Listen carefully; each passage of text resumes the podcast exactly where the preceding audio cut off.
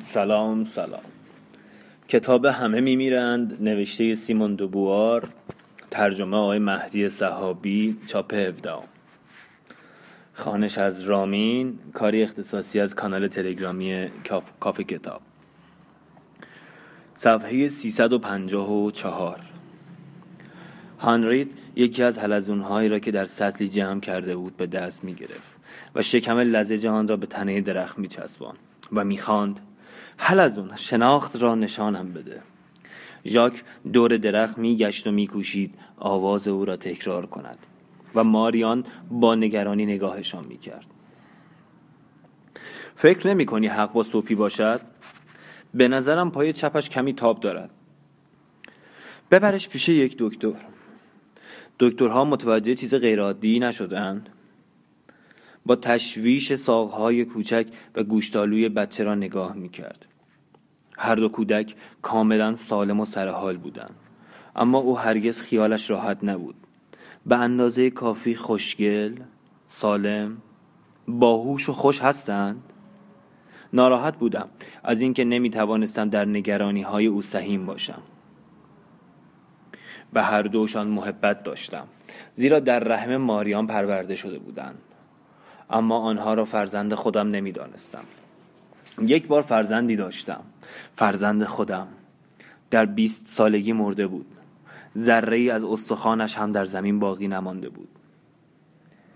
یک حلزون از من می‌خری؟ گونه هانریت را نوازش کردم.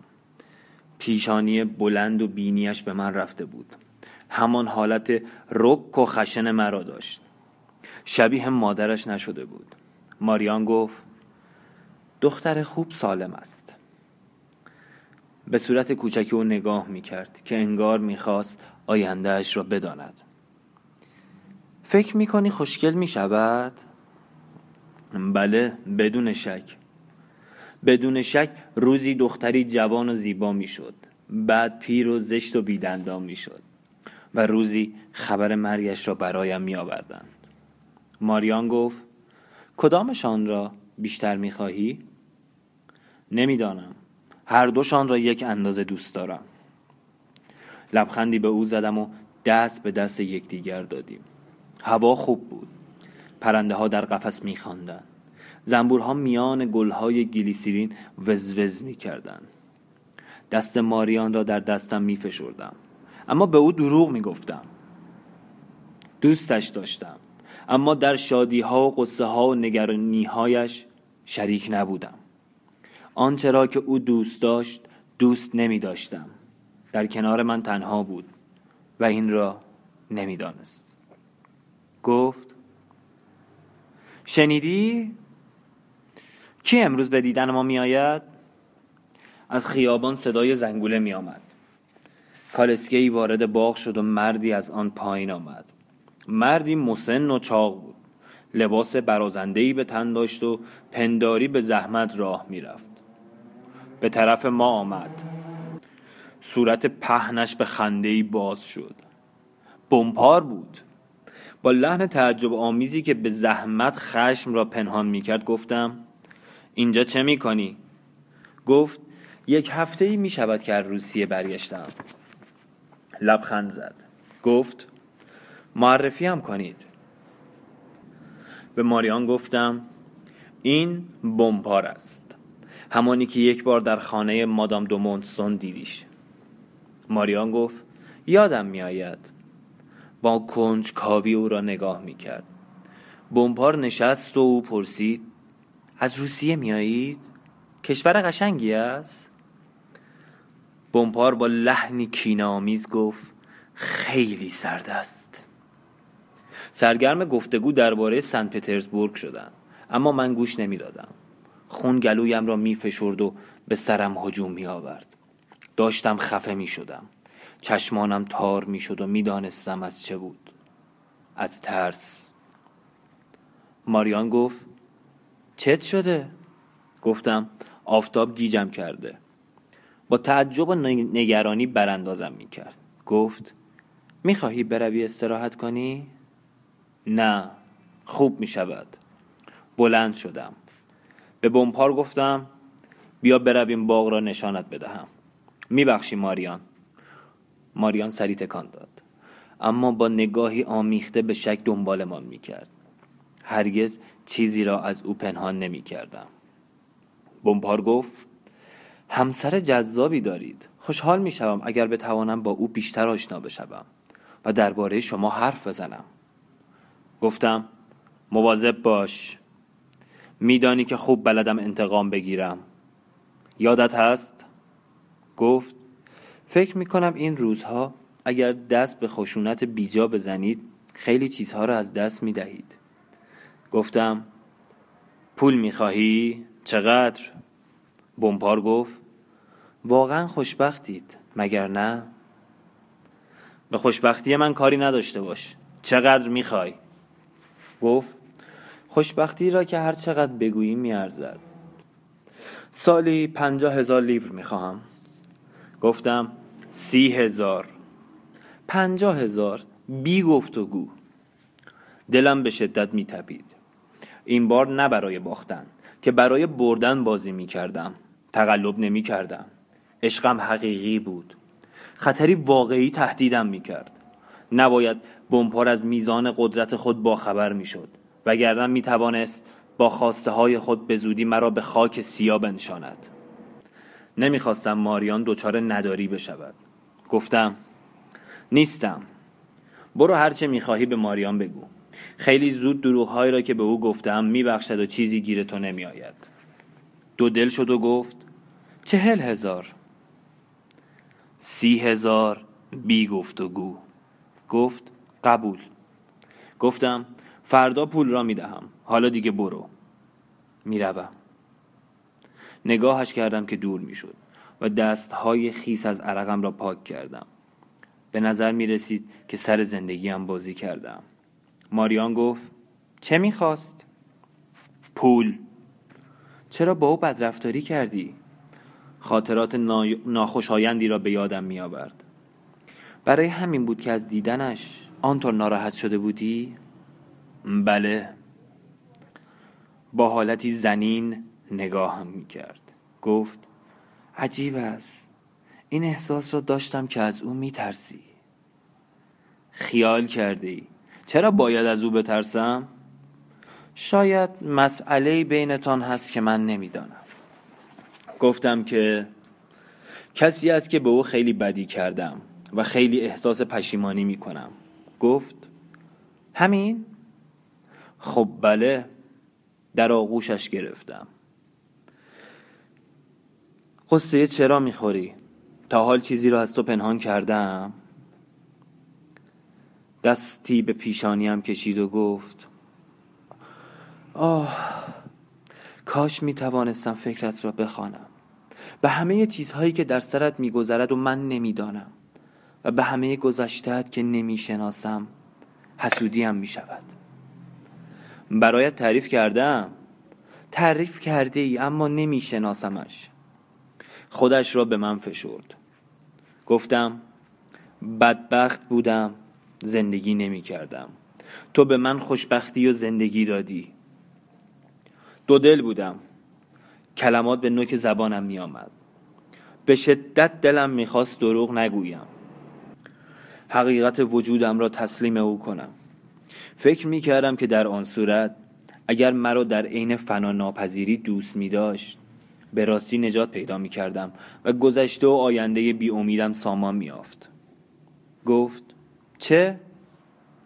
چشمانش حالتی پرسان داشت حس می کرد چیز دیگری مانده که بگویم اما چشمان دیگری به یادم می آمد چشمان کارلیه بیاتریچه آنتونیو از دیدن تغییر حالت چشمانش می ترسیدم گفتم دوستت دارم.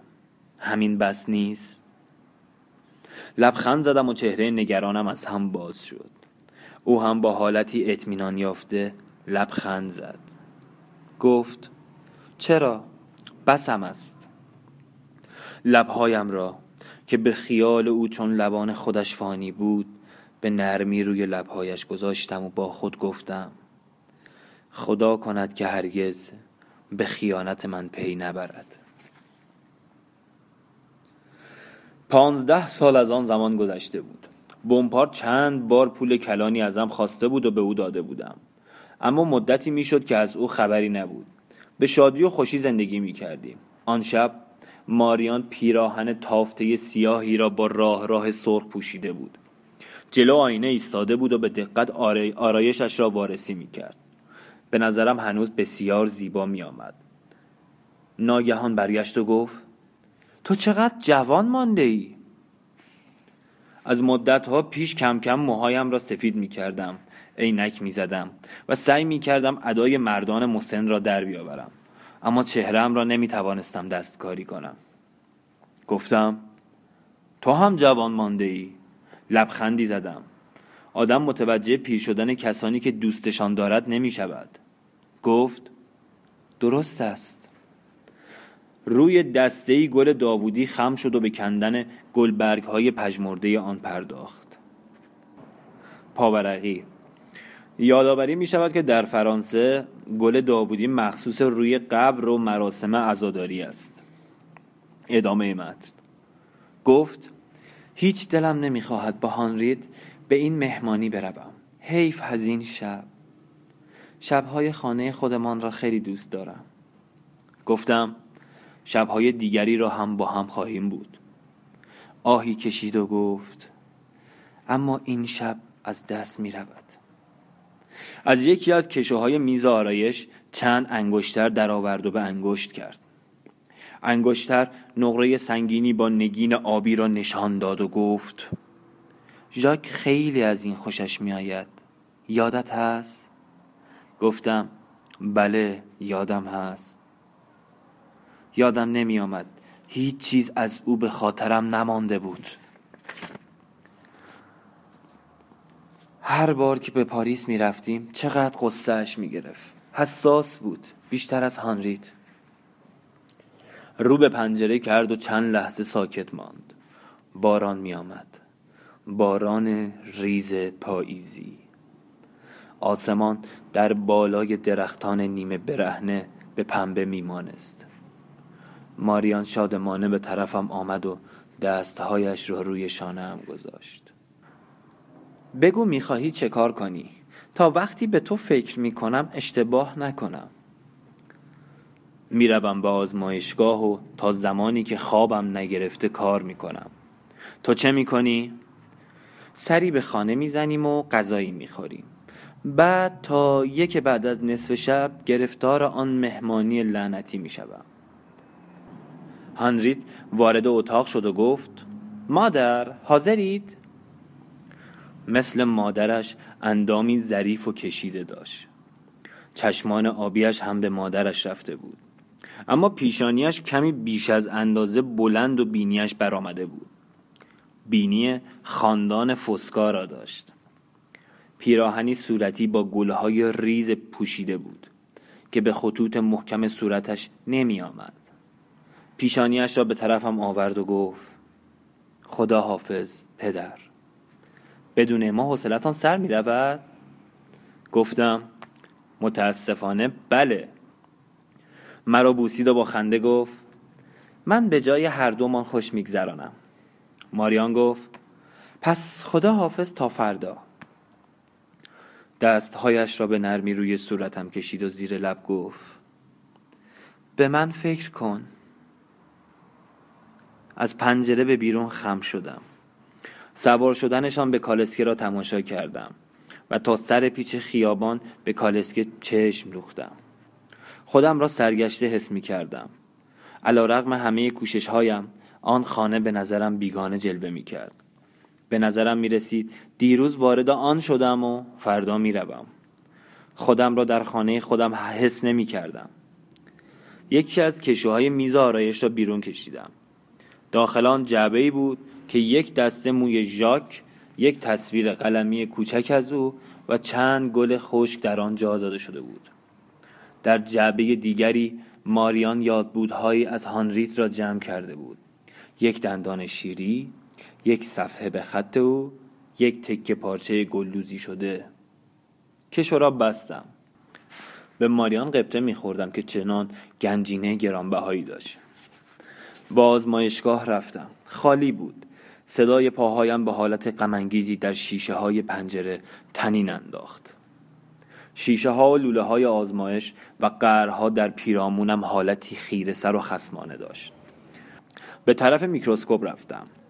ماریان لایه بسیار نازکی از گرد طلا را روی صفحه شیشهای پهن کرده بود.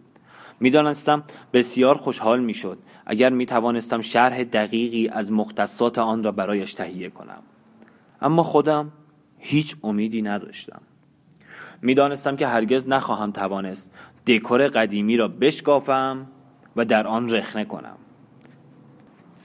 همه آنچه را که از برای میکروسکوپ ها و دوربین ها می دیدم با چشم خودم می دیدم اشیا تا زمانی برای ما وجود داشت که آنها را می دیدیم و حس می کردیم اشیایی که در زمان و مکان و میان اشیای دیگر به حالتی رام و سر به زیر جا گرفته بود. حتی اگر به ماه می رفتیم و یا خود را به عمق اقیانوس ها می رساندیم همچنان جایمان در دل دنیایی انسانی بود. اما واقعیت های اسرارآمیزی که حواس ما با آنها پی نمی‌برد نیروها سیارات ملکولها امواج همه و همه چیزی جز ورطه دهان باز کرده ای نبود که جهل ما به وجودش آورده بود و ما آن را زیر سرپوش کلمات پنهان می کردیم هرگز طبیعت رازهای خود را برای ما افشا نمی کرد راز و رمزی در کارش نبود. این ما بودیم که مسائل را اختراع می کردیم و بعد می کوشیدیم برایش جوابی سرهم کنیم. و هرگز موفق نمی شدیم در ته قرهای خود چیزی جز افکار خودمان را کشف کنیم. افکاری که طی قرنها می توانست تکثیر یابد. پیچیده شود. منظومه هایی هرچه گسترده تر و ظریفتر را به وجود آورد. و با این همه هرگز این افکار نمی توانست مرا از خودم رها کند. چشمم را به میکروسکوپ چسباندم.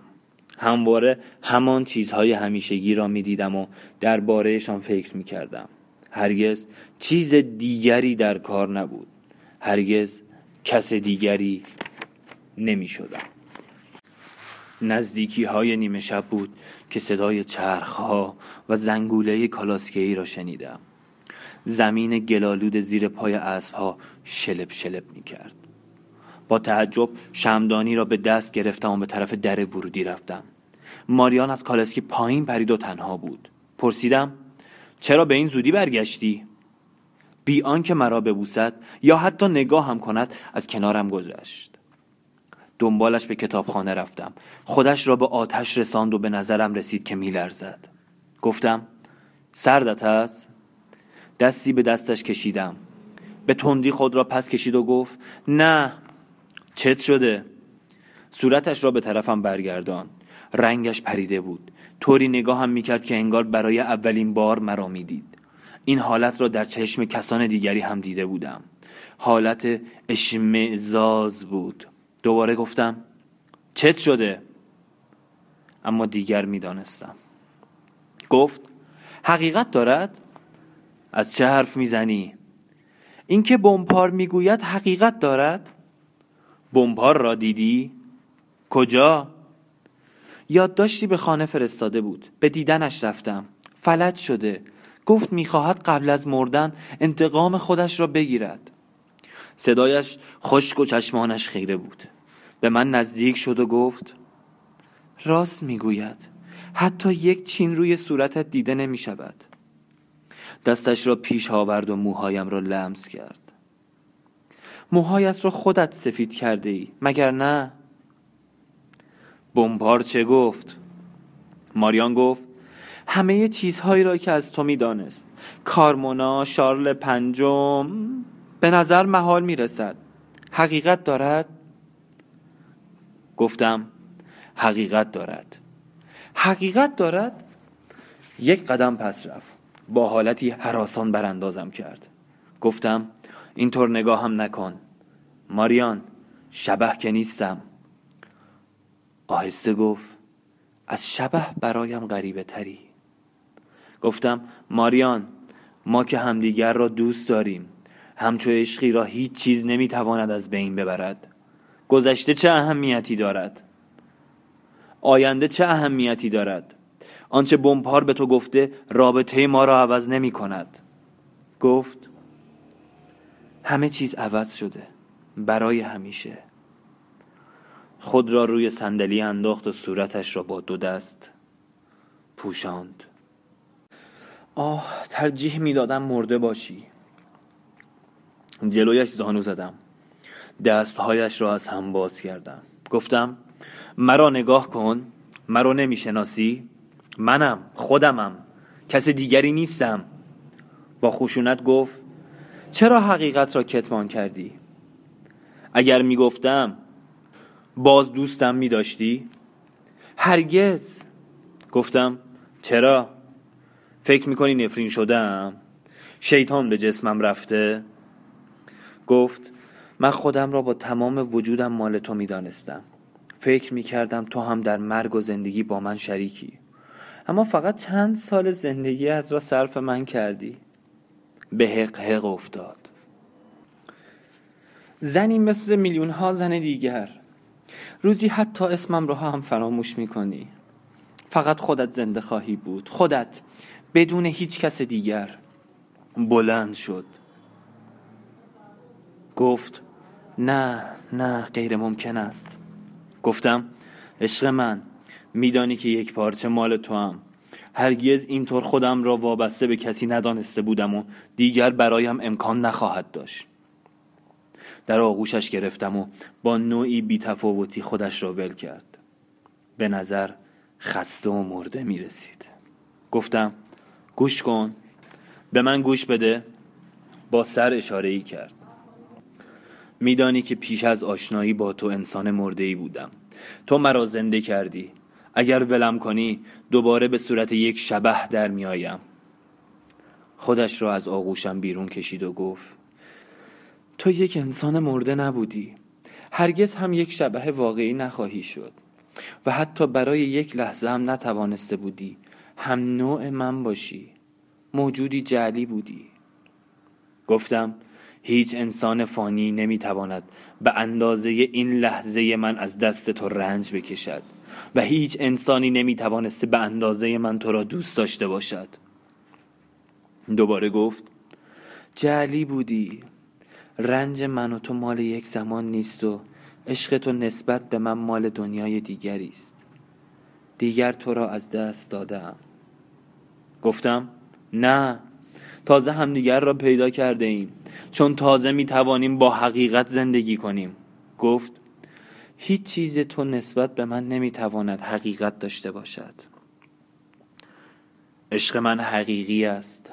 گفت عشق تو به چه درد می خورد؟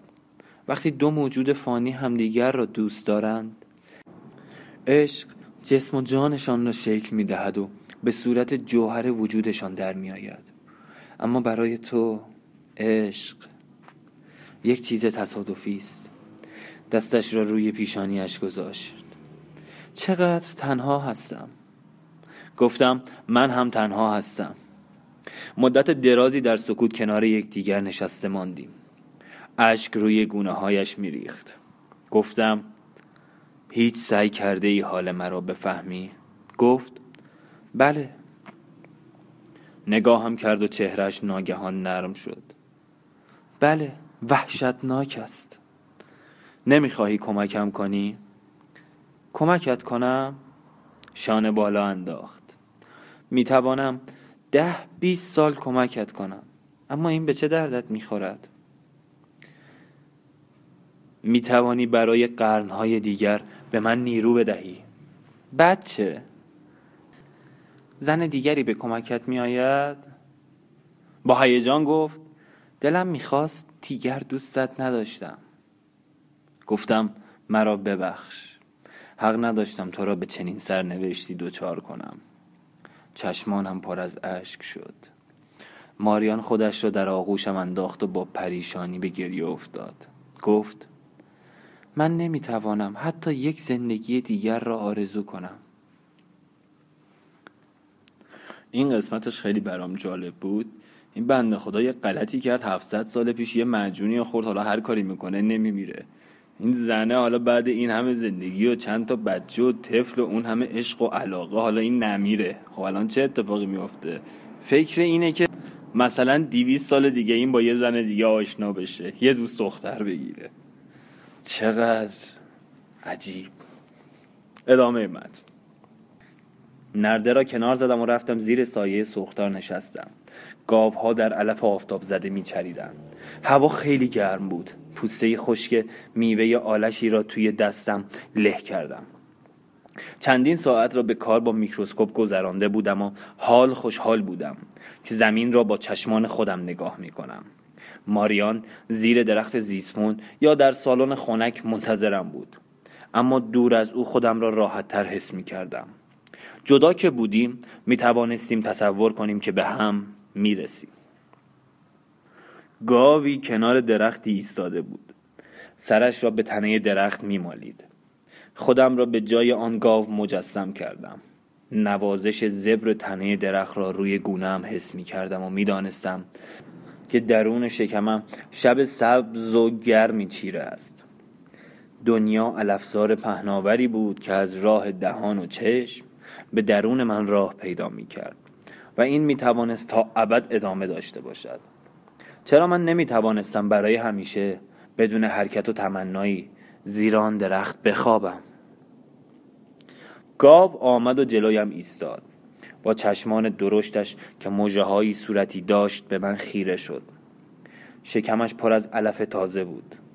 با خیال راحت چیز اسرارآمیزی را که جلویش به زمین افتاده بود و به هیچ دردی نمی‌خورد تماشا می کرد به من خیره شده بود و مرا نمی‌دید.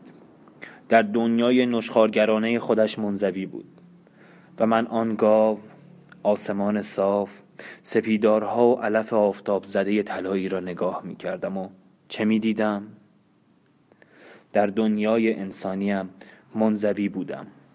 تا ابد منزوی بودم. به پشت دراز کشیدم و به آسمان چشم دوختم. هرگز نخواهم توانست به آن طرف این آسمان بروم. زندانی خودمم و هرگز در پیرامونم چیزی جز دیوارهای سیاه چال نخواهم دید. دوباره علفزار را نگاه کردم. گاو دراز کشیده بود و نشخار می کرد فاخته ای دوبار خواند. آوازش که هیچ پیامی با خود نداشت. در سکوت محو شد. بلند شدم و به طرف خانه رفتم.